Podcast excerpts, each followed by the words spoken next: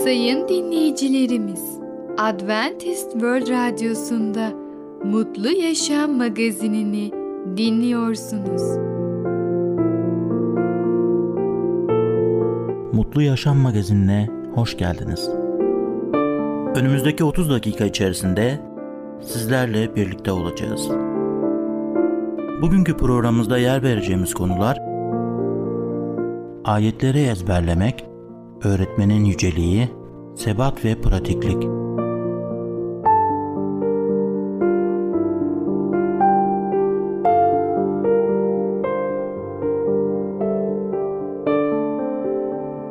Adventist World Radyosu'nu dinliyorsunuz.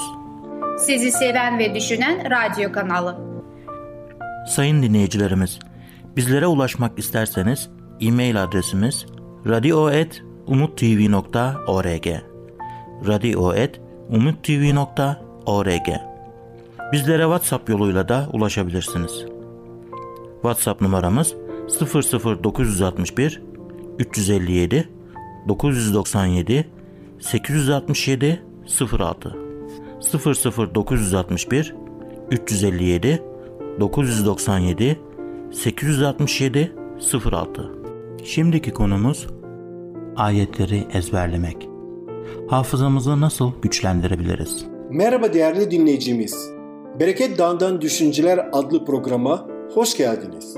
Ben Tamer. Bugün sizlerle ayetler ezberlemek hakkında konuşacağız. Değerli dinleyicimiz, hiç kutsal kitaptan ayetler ezberledin mi? Eğer ezberlememişsen ezberlemeye başlamanı candan yürekten sana tavsiye ediyorum.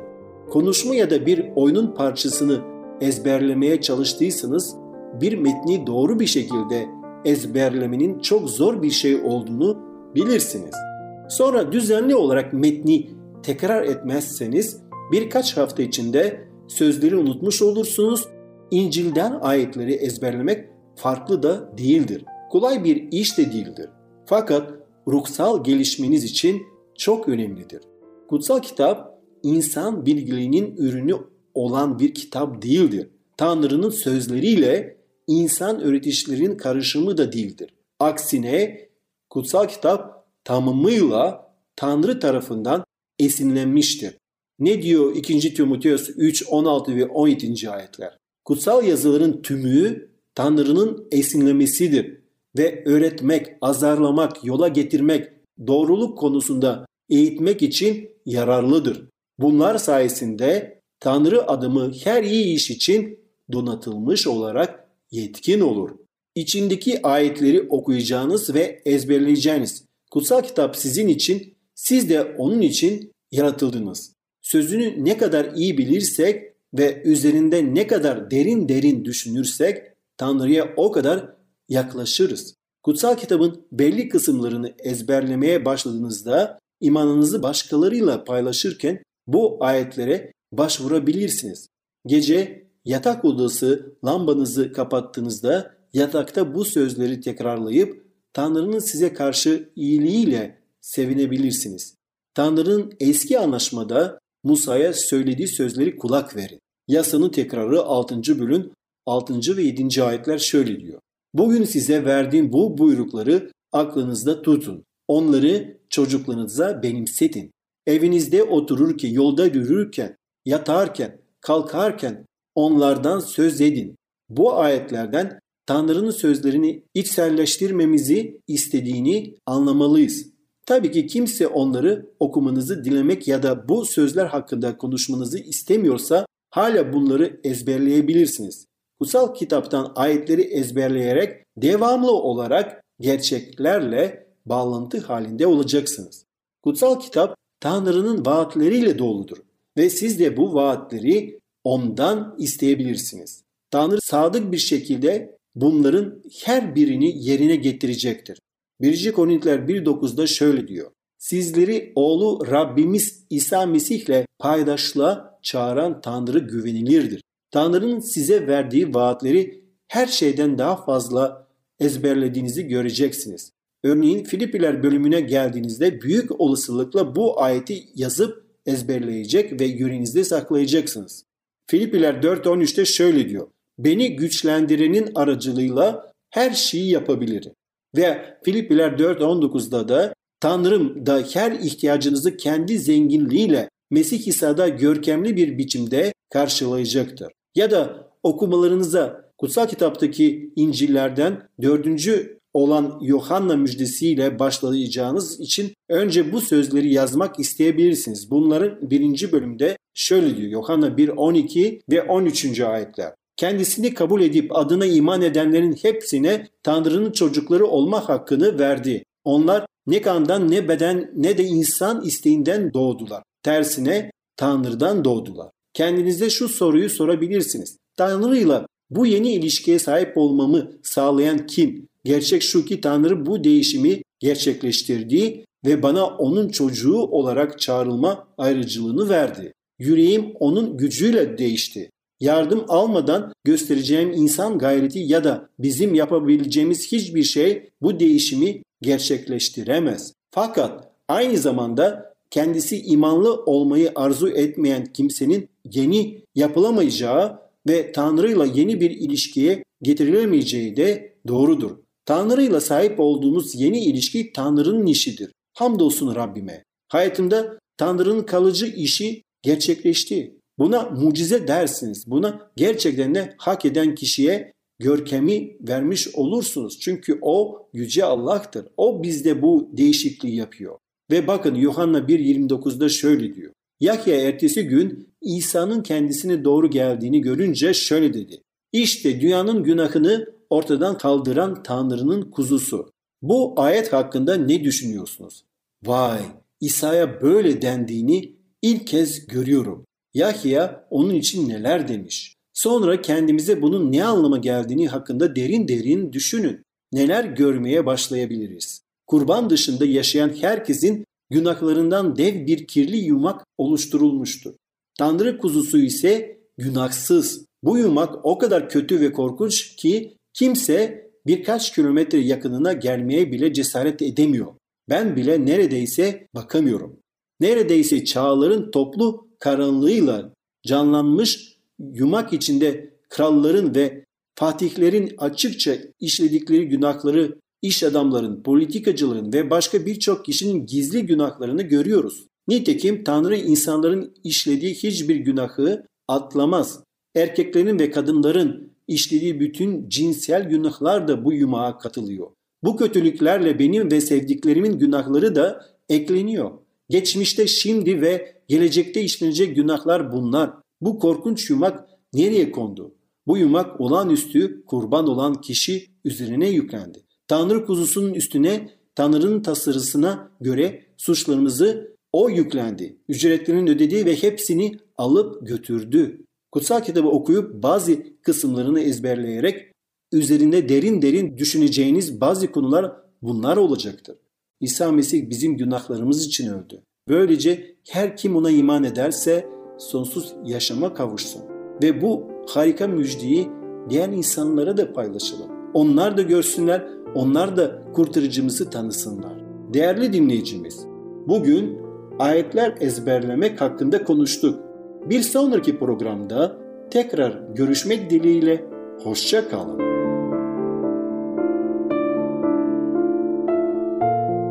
Programımızda az önce dinlediğimiz konu ayetleri ezberlemek. Adventist World Radyosu'nu dinliyorsunuz. Sizi seven ve düşünen radyo kanalı.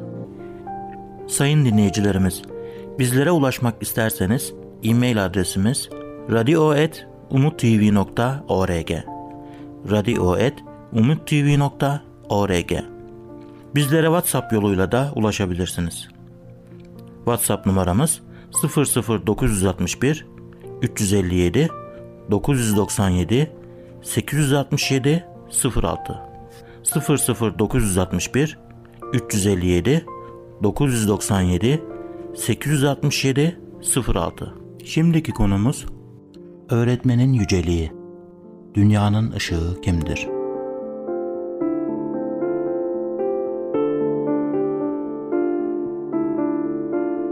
Merhaba ufaklık. Ben Fidan. Kutsal Kitaptan Öyküler programımıza hoş geldin. Bugün seninle birlikte öğretmenin yüceliği adlı konuyu öğreneceğiz. Öyleyse başlayalım. Öğretmenin yüceliği İsa bunu yap, şunu yapma, bu kuralları yerine getir. Doğru yol budur şeklinde konuşan din öğretmenlerine benzemiyordu. Yalnızca İsa, yol, gerçek ve yaşam benim diyebilirdi. İsa aynı zamanda günahları için kurban sunan ve gelecek olan Mesih hakkında yazan peygamberlerden de farklıydı. İsa şöyle dedi. Kutsal yasayı ya da peygamberlerin sözlerini geçersiz kılmak için geldiğimi sanmayın. Ben geçersiz kılmaya değil, tamamlamaya geldim. İsa öğrencilerine sık sık göklerin krallığının vatandaşlarının krallarının karakterini ve yüceliğini yansıtmak için nasıl yaşamaları gerektiğini öğretti. Komşunu seveceksin, düşmanından nefret edeceksin dendiğini duydunuz. Ama ben size diyorum ki düşmanlarınızı sevin. Size zulmedenler için dua edin. Dua ettiğiniz zaman iki yüzlüler gibi olmayın. Onlar insanlar tarafından dua ettikleri görülsün diye dua etmeyi severler. Ama siz dua edeceğiniz zaman iç odanıza çekilip kapıyı örtün ve gizlide olan babanıza dua edin. Bunun için siz şöyle dua edin. Göklerdeki babamız, adın kutsal kılınsın, egemenliğin gelsin. Gökte olduğu gibi yeryüzünde de senin istediğin olsun. Öyleyse ne yiyeceğiz, ne içeceğiz ya da ne giyeceğiz diye kaygılanmayın. Uluslar hep bu şeylerin peşinden giderler. Siz önce onun egemenliğinin ve ondaki doğruluğun ardından gidin. O zaman size bütün bunlar da verilecektir. Şimdiye kadar hiç kimse gökten gelen bu öğretmen gibi konuşmamıştı. Yahudilerin öğretmenleri ve kahinleri İsa'yı dinleyen kalabalıkları gördükleri için mutlu değillerdi. İnsanların İsa'yı değil, kendilerini dinlemelerini istiyorlardı. Bir gün başkahinler tapınak görevlilerini İsa'yı tutuklamaları için gönderdiler. Ama tapınak görevlileri İsa'yı tutuklayamadılar. Görevliler geri dönünce başkahinlerle ferisiler niçin onu getirmediniz diye sordular. Görevliler hiç kimse hiçbir zaman bu adamın konuştuğu gibi konuşmamıştır. Karşılığını verdiler. Peygamberler bile İsa gibi konuşmadılar.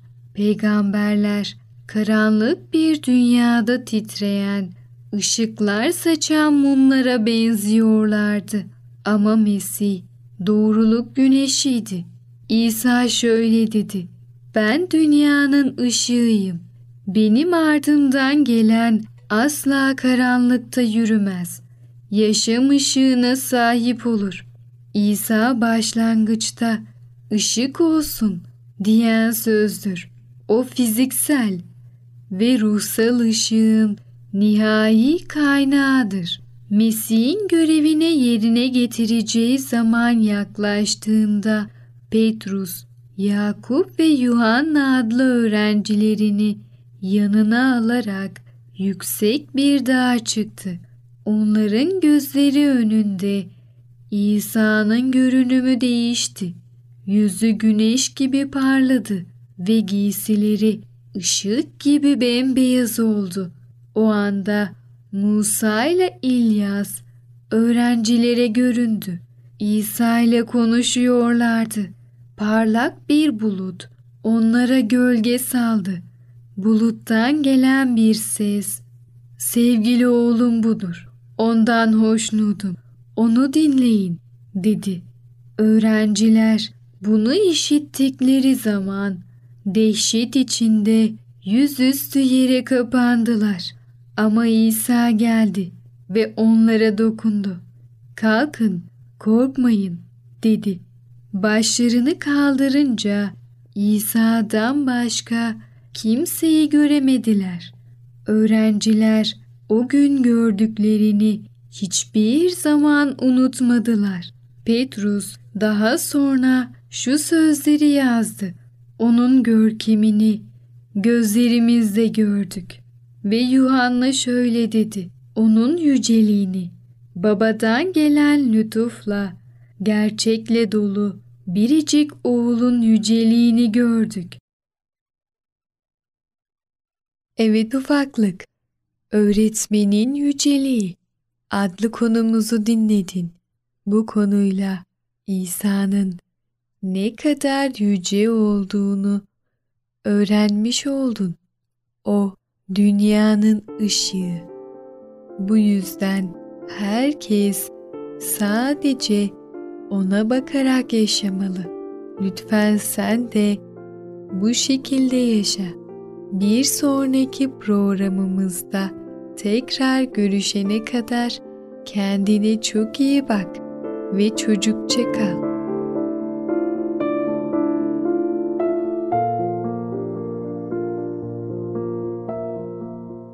Programımızda az önce dinlediğimiz konu öğretmenin yüceliği. Adventist World Radyosu'nu dinliyorsunuz. Sizi seven ve düşünen radyo kanalı. Sayın dinleyicilerimiz, bizlere ulaşmak isterseniz e-mail adresimiz radio.umutv.org radio.umutv.org Bizlere WhatsApp yoluyla da ulaşabilirsiniz. WhatsApp numaramız 00961 357 997 867 06 00961 357 997 867 06 Şimdiki konumuz sebat ve pratiklik. Sebat etmek ve pratikliğin önemi nedir?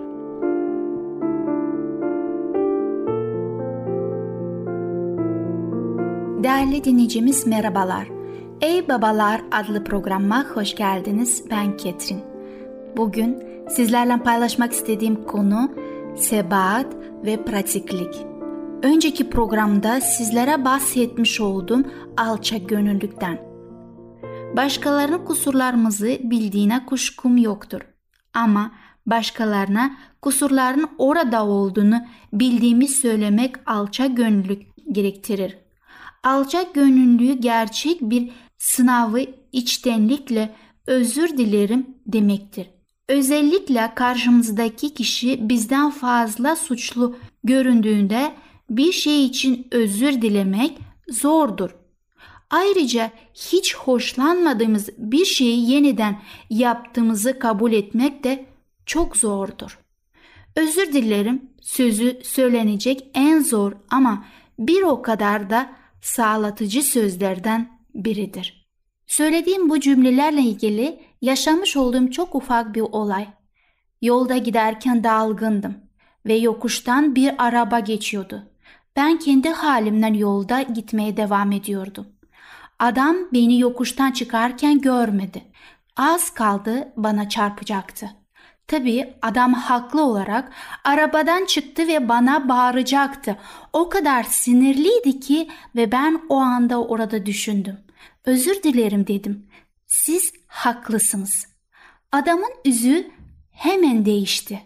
Tabii ben gördüm siz de dalgındınız ama ne olur ileride bunu yapmayın. Yol çok tehlikeli olabilir dedi bana.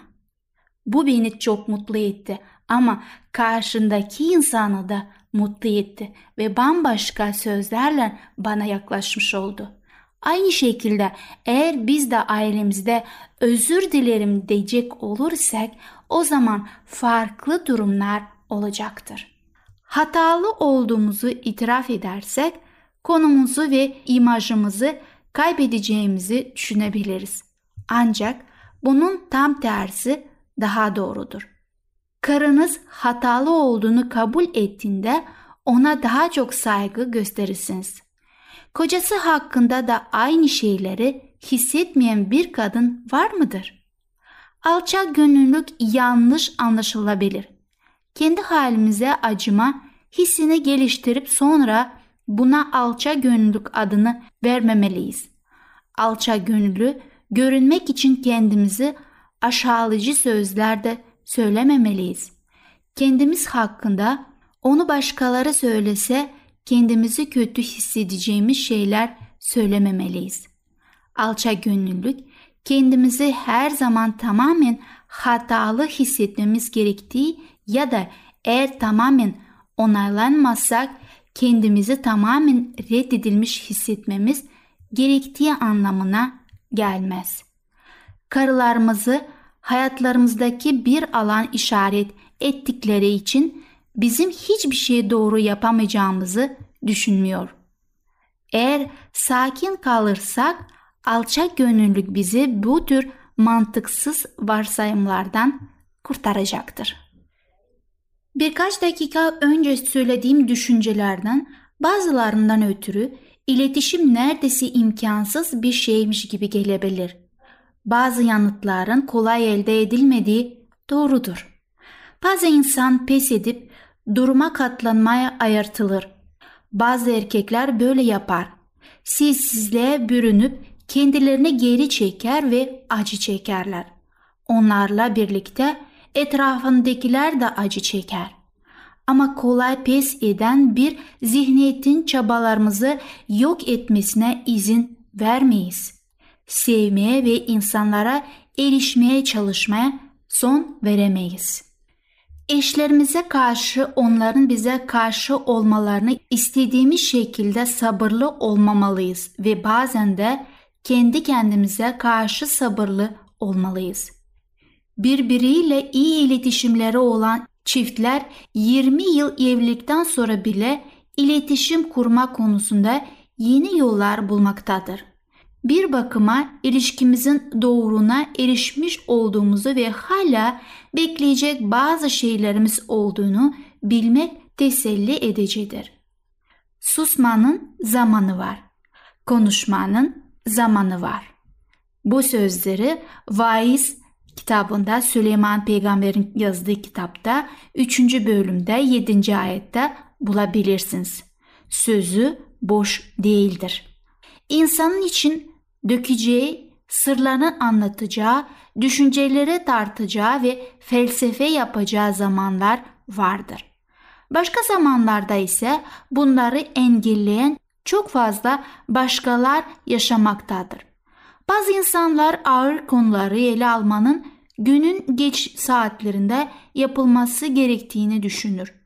Çoğumuz bunu yapmak için en iyi zamanın bir yere gitmek için acele ettiğimiz zamanlarda olmadığını görmüşüzdür. Bu konuda en iyi zaman seçmek iyi bir şey olduğu halde şimdi bunun sırası değil sözünü de bir mezaret olarak kullanamayız. Bazı karı kocalar sorunları ele almak ya da sadece konuşmak için düzenli bir şekilde belirli bir zaman ayırma konusunda anlaşırlar. Böylece gerginlikler bir çatışmaya dönüşene kadar birikmesi gerekmez. Sadece zamanı değil, yeri de dikkatli seçin. Yalnız olabileceğiniz bir yer ve zaman olsun. Sorunlarını çocukların önünde halletmeye çalışan anne babalar onların huzurunu kaçırır. Biz kocalar iletişim alanında önderlik etkici, kendimize de karılarımızın da her türlü konuyu birlikte almak için bilgice yöntemler geliştirebiliriz. Evliliklerimiz yıllar içinde gelişmeye devam edip daha anlamlı ve tatmin edici bir hal alabilir. Değerli dinleyicimiz, Sebat ve Pratiklik adlı konumuzu dinlediniz.